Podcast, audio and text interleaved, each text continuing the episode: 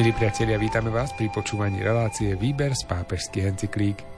Aj dnes budeme pokračovať v čítaní a komentovaní dokumentu Pápežskej biblickej komisie Interpretácia Biblie v cirkvi.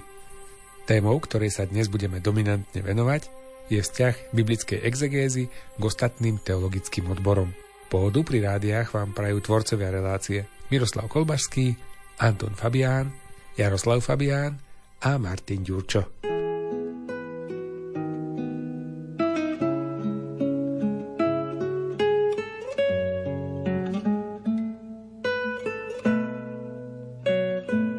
Biblické spisy sa nevyjadrujú nejakou modernou rečou ani štýlom 20. storočia. Ich spôsoby vyjadrovania a literárne druhy, ktoré používajú vo svojich hebrejských, aramejských alebo gréckých textoch, musia byť zrozumiteľné mužom a ženám dneška. Inak sú ľudia pokúšaní odložiť Bibliu ako nezaujímavú, alebo ju interpretovať hrubo zjednodušujúcim, doslovným alebo fantastickým spôsobom. Napriek mnohorakosti svojej úlohy je jediným cieľom katolického exegétu služba Božiemu slovu. Nesmie podriadiť biblické texty výsledkom svojej práce, či sa už jedná o rekonštrukciu starých textov, ktoré používali inšpirovaní autory, alebo o vlastnú prezentáciu najnovších výsledkov vedeckej exegézy.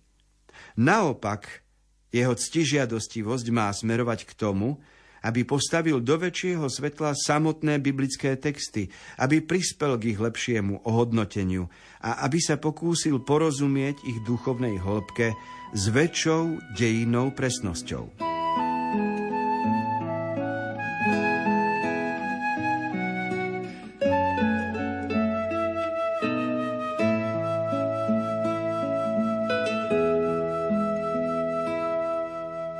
Pri výklade svätého písma treba mať vždy na pamäti, čo je primárne a čo je sekundárne. To znamená rozlíšiť všelijaké zvyky, prostredie, históriu, minulosť, ktorá tvorí rámec a rozlíšiť od toho to podstatné, čo je nosné, čo sa chce odovzdávať. A to je posolstvo, ktoré oslovuje poslucháča aj dnes. No a samozrejme, že jestvujú lacní vykladači, ktorí budú interpretovať Bibliu alebo doslova, alebo nejakým fantastickým spôsobom, alebo ju použijú na to, aby ohlasovali koniec sveta. A rád radom vidíme v rozličných náboženských spoločenstvách rozličné spôsoby, ako sa s biblickým textom pracuje. Už len keď vezmeme tému stvorenia a vzniku sveta, ktorá je stále pre nás záhadná, tak stále nájdeme ľudí, ktorí budú veriť, že svet bol stvorený za 7 dní a že tie biblické dni znamenajú presne 24 hodín a neurobia krok k významu veci, že to by mohlo byť aj nejak inač vysvetlené a, a že celým tým príbehom a básňou o stvorení chceme skôr uchopiť to, že za dielom stvorenia je autorita Božia a že má byť sviatočný deň odpočinku čo chcel básnik do tých prvých textov písma vložiť. Stále budú ľudia, ktorí to budú doslova brať ako technický návod na vznik sveta a zostanú pri tomto svojom postoji. V dnešnej liberálnej a demokratickej spoločnosti, keď je možnosť vyjadrovať sa na rozličné témy, nevyhneme sa stretnutiam aj s takýmito názormi. A potom je množstvo príbehov, ktoré povedal aj Ježiš a ktoré nám slúžia na to, aby sme porozumeli to, čo je podstatné a nie to, čo je sekundárne. Napríklad, ak po zmrtvých staní sa hovorí, že Ježiš povedal učeníkom, odkázal im cez ženy, chodte do Galilei, tam ma uvidíte, tak táto veta je nezmyselná, pretože oni boli v Jeruzaleme a Galilea je severne ďaleko a keby boli mali odísť z Jeruzalema, aby, aby kde si stretli Ježiša v Galilei, tak to by žiadalo dlhší čas. Ale ak sa tú vetu zoberieme z hľadiska iného, tak zistíme, že Ježiš im vlastne povedal, chodte do spomienok, vráťte sa v albume vašich spomienok k tým udalostiam, ktoré sa stali v Galilei. Spomente si, ako som tam rozmnožil chlieb, spomente si, ako sme preplávali Genezarecké jazero, ako sme prekonali burku na mori, spomente si na zázraky. Vráťte sa k začiatkom a k tomu, čo bolo krásne v našom živote. Netrápte sa nad tým, že teraz ma ukrižovali a zostal som zahanbený a vy ste zostali rozpačití. A toto vrátiť sa k začiatkom je múdre aj pre náš život v ktorýchkoľvek oblastiach, keď manželia sa dostanú do krízy, aby otvorili album spomienok a spomínali si na časy, keď bolo medzi nimi aj pekne. A to isté človek musí urobiť aj keď ide o zdravie alebo o iné problémy v živote. Vrátiť sa v albume svojich spomienok do doby, kedy e, sa témy hodnotili pozitívne. A tak zrazu vidíme, že jedna veta biblická, chodte do Galilei, tam ma uvidíte, nie je zemepisná, ale ona je hlboko spirituálna.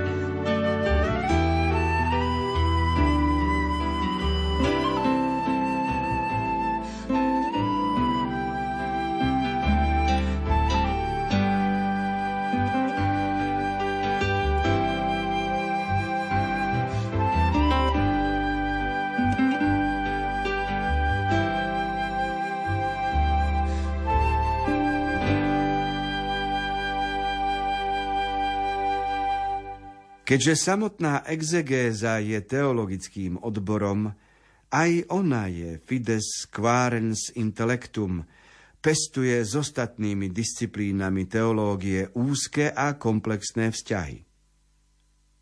V skutočnosti má na jednej strane systematická teológia istý vplyv na predporozumenie, s ktorým exegéti zaobchádzajú s biblickými textami, na druhej strane však exegéza prináša ostatným teologickým disciplínam základné informácie, ktoré sú pre ne určujúce.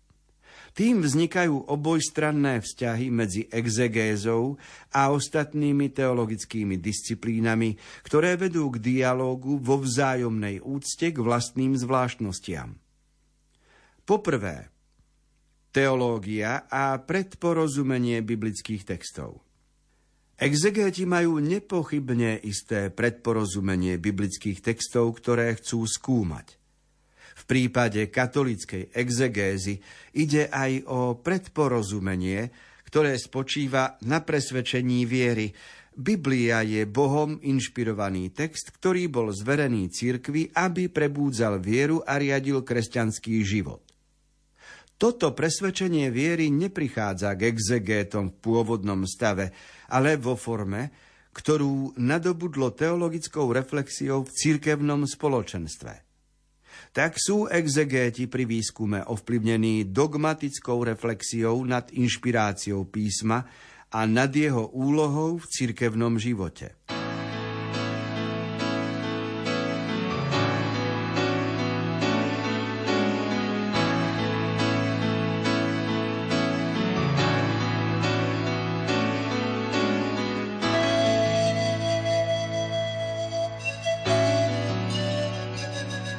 Každý z nás pri práci s e, knihou, ktoroukoľvek knihou, vychádza z predchádzajúcich e, skúseností a z nejakého poznania, ktoré už máme.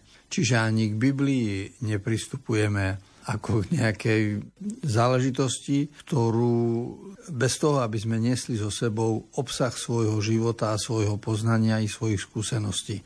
Hovorí sa tomu predpoznanie, to znamená, že predtým, než otvorím Bibliu a predtým, než začnem rozmýšľať o tom, čo mi posolstvo, podobenstvo hovorí, predtým sa vo mne objavil hľadajúci človek. Predtým sa muselo niečo stať.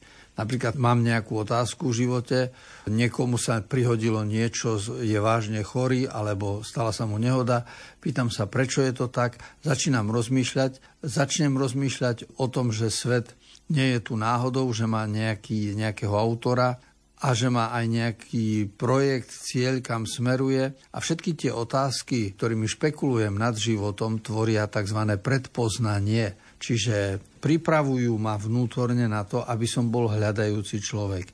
A z tohto predpoznania potom môžem vystúpiť a pokračovať ďalej a obohatiť svoje predpoznanie novým poznaním, ktoré pochádza zo svätého písma. Čiže v človeku sa deje určitá reflexia, určité diskutovanie a rozmýšľanie a potom pristupujem k Biblii pozitívne a hľadajúco a vtedy pristupujem s vierou, alebo môžem pristupovať k Biblii zosmiešňujúco, negatívne a vtedy nenájdem v nej nič, lebo moje predpoznanie, ak je negatívne, ak som vopred presvedčený o tom, že Biblii neverím a že je to rozprávková kniha a že mi nemá čo povedať do života, tak toto moje predpoznanie ma určuje tomu, aby som z tej Biblie ani nič nevydoloval.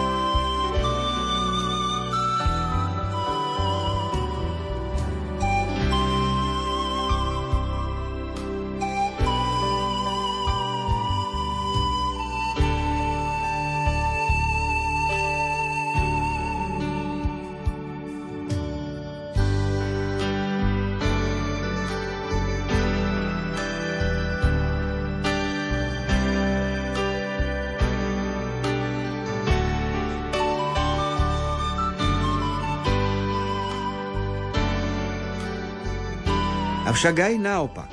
Zaoberanie sa inšpirovanými textami poskytuje exegétom skúsenosť, ktorú musia zobrať do úvahy dogmatickí teológovia, aby primerane problematike rozvíjali teológiu inšpirácie písma a interpretácie Biblie v cirkvi. Exegéza prebúdza zvlášť bdelé a presnejšie vedomie historického charakteru biblickej inšpirácie – ukazuje, že proces inšpirácie je historický nielen preto, že sa nachádza uprostred dejín Izraela a ranej cirkvy, ale aj preto, lebo sa uskutočňuje za sprostredkovania ľudí, ktorí boli formovaní svojou dobou a ktorí pod vedením ducha zohrali v živote Božieho ľudu aktívnu úlohu. Okrem toho vývojom exegetického skúmania bolo potvrdené a upresnené teologické konštatovanie úzkeho vzťahu medzi inšpirovaným písmom a cirkevnou tradíciou, lebo práve tento vývoj viedol exegétov k stále rastúcej pozornosti pre vplyv životných podmienok, v ktorých tieto texty vznikali.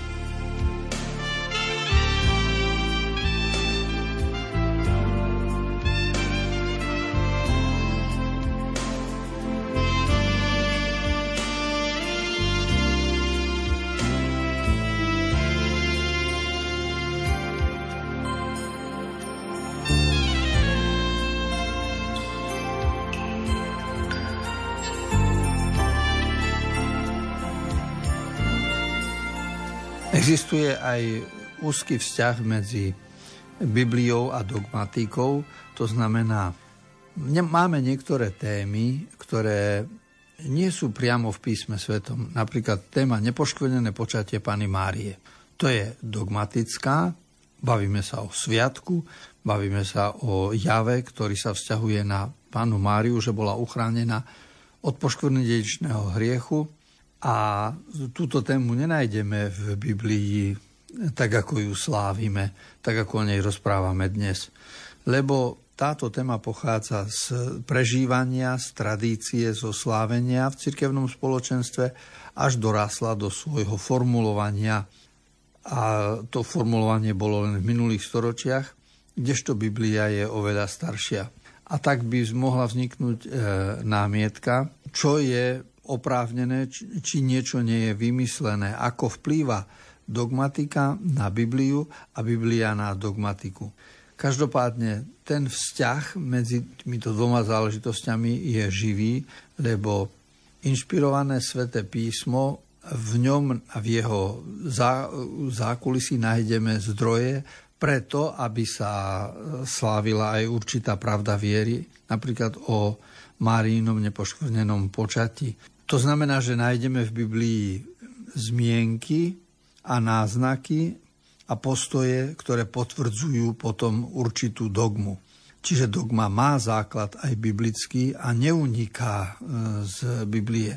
Viera církvy je postavená na inšpiratívnom písme a aj na presvedčení veriacich, ktoré sa vzťahujú na určitú pravdu viery, čiže dogmu.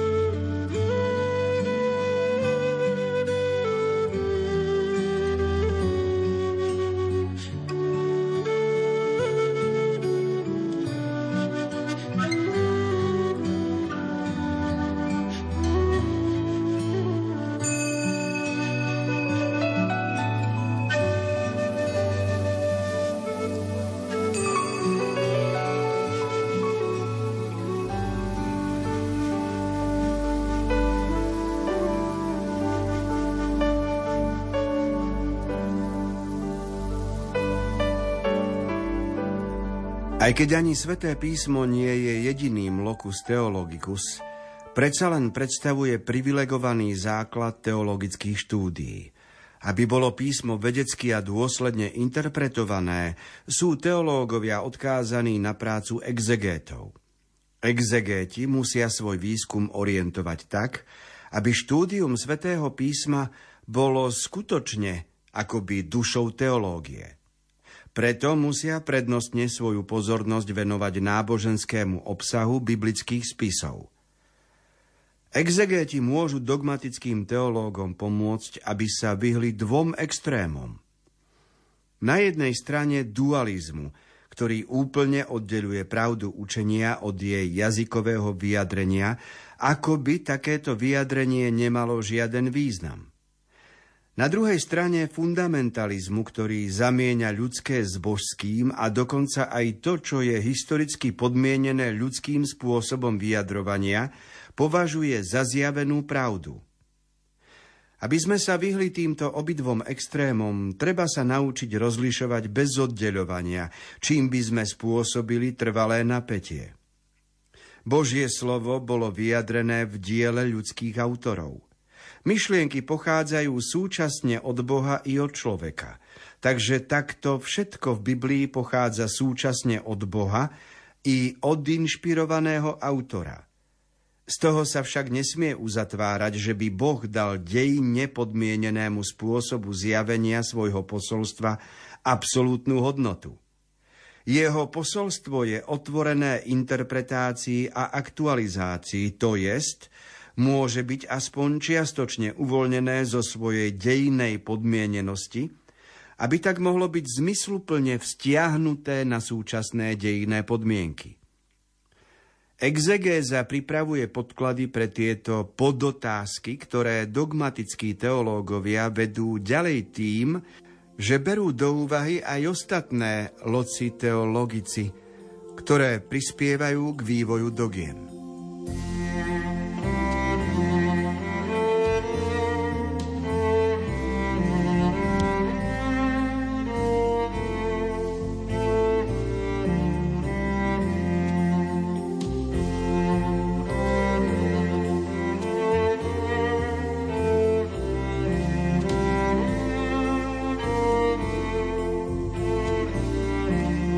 Zaoberaní sa Bibliou samozrejme, že máme dočinenia najviac s náboženským obsahom. To znamená, to, o čo nám ide, nie je ani zemepis, ani fyzika, ani história, ani prírodopis nejakých čias, ale náboženský obsah posolstvo viery. A tu je dôležité, že medzi exegétmi a medzi tými, ktorí formulujú cirkevnú náuku, musí byť úzky vzťah a spolupráca. Napríklad z hľadiska vieroučného, dogmatického hovoríme, verím Ježiša Krista, bol ukrižovaný, umrel a vstal z mŕtvych, zostúpil k zosnulým. A teraz to, čo verím, keď verím, že zostúpil k zosnulým? Kam to odišiel? Čo to znamená? Čo to je Šeol? Aké bolo zmýšľanie grécke v tej dobe, že to takto formulovali? Aké bolo zmýšľanie hebrejské? A ako sa to dostalo do vyznania viery? Čiže to je dogmatická vec. A tam si pomáhame aj e, biblickými postojmi e, v tej dobe. A je dôležité pochopiť, že pravda učenia a jazykové vyjadrenie úzko súvisia. Aj dnes ja sa nemôžem vyjadrovať inač, ako je slovník tejto doby. Všetky myšlienky môžem formulovať iba slovami, ktorými náležite komunikujem s inými ľuďmi. A nebezpečné je, ak niekto by chcel fundamentalisticky vykladať Bibliu, to znamená, že to, čo je vedľajšie a historicky podmienené, vyhlasuješ za zjavenú pravdu. V tomto texte nachádzam také podstatné veci pre výklad a pre prácu kňazov, katechétov, pre prácu každého, kto sa zaoberá s Bibliou. Citujem. Myšlienky pochádzajú súčasne od Boha i od človeka. To je inšpirácia. Takže všetko v Biblii pochádza súčasne od Boha i od inšpirovaného autora. To sú tí dvaja. Čiže na začiatku biblických slov je Boží nápad a človek, ktorý tento Boží nápad vyslovil.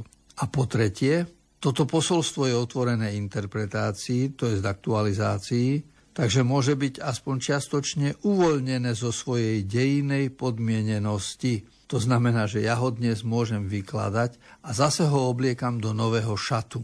A toto je aj dovolené, aj správne, aby sme porozumeli Boha ako autora inšpirácie, človeka proroka, ktorý to vyjadril vo svojej dobe a mňa dnes, ktorý zase trošku inými slovami uchopím význam, ktorý je schovaný v textoch svätého písma.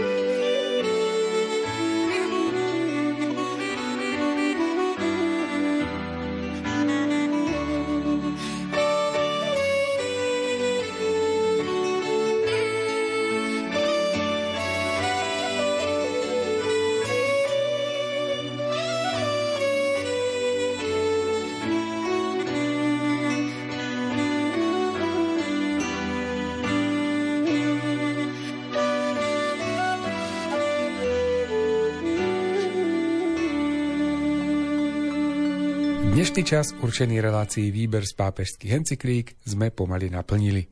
Milí priatelia, sme radi, že ste sa spolu s nami opäť započúvali do dokumentu Interpretácia Biblie v cirkvi, ktorý vydala v roku 1993 Pápežská biblická komisia. Už teraz sa tešíme na stretnutie opäť o týždeň, kedy budeme v čítaní a komentovaní pokračovať. Reláciu Výber z pápežských encyklík pre vás pripravujú Miroslav Kolbašský, ktorý načítal text dokumentu Komentáre má na starosti duchovný otec Anton Fabián a od techniky sa lúčia majster zvuku Jaroslav Fabián a Martin Ďurčo.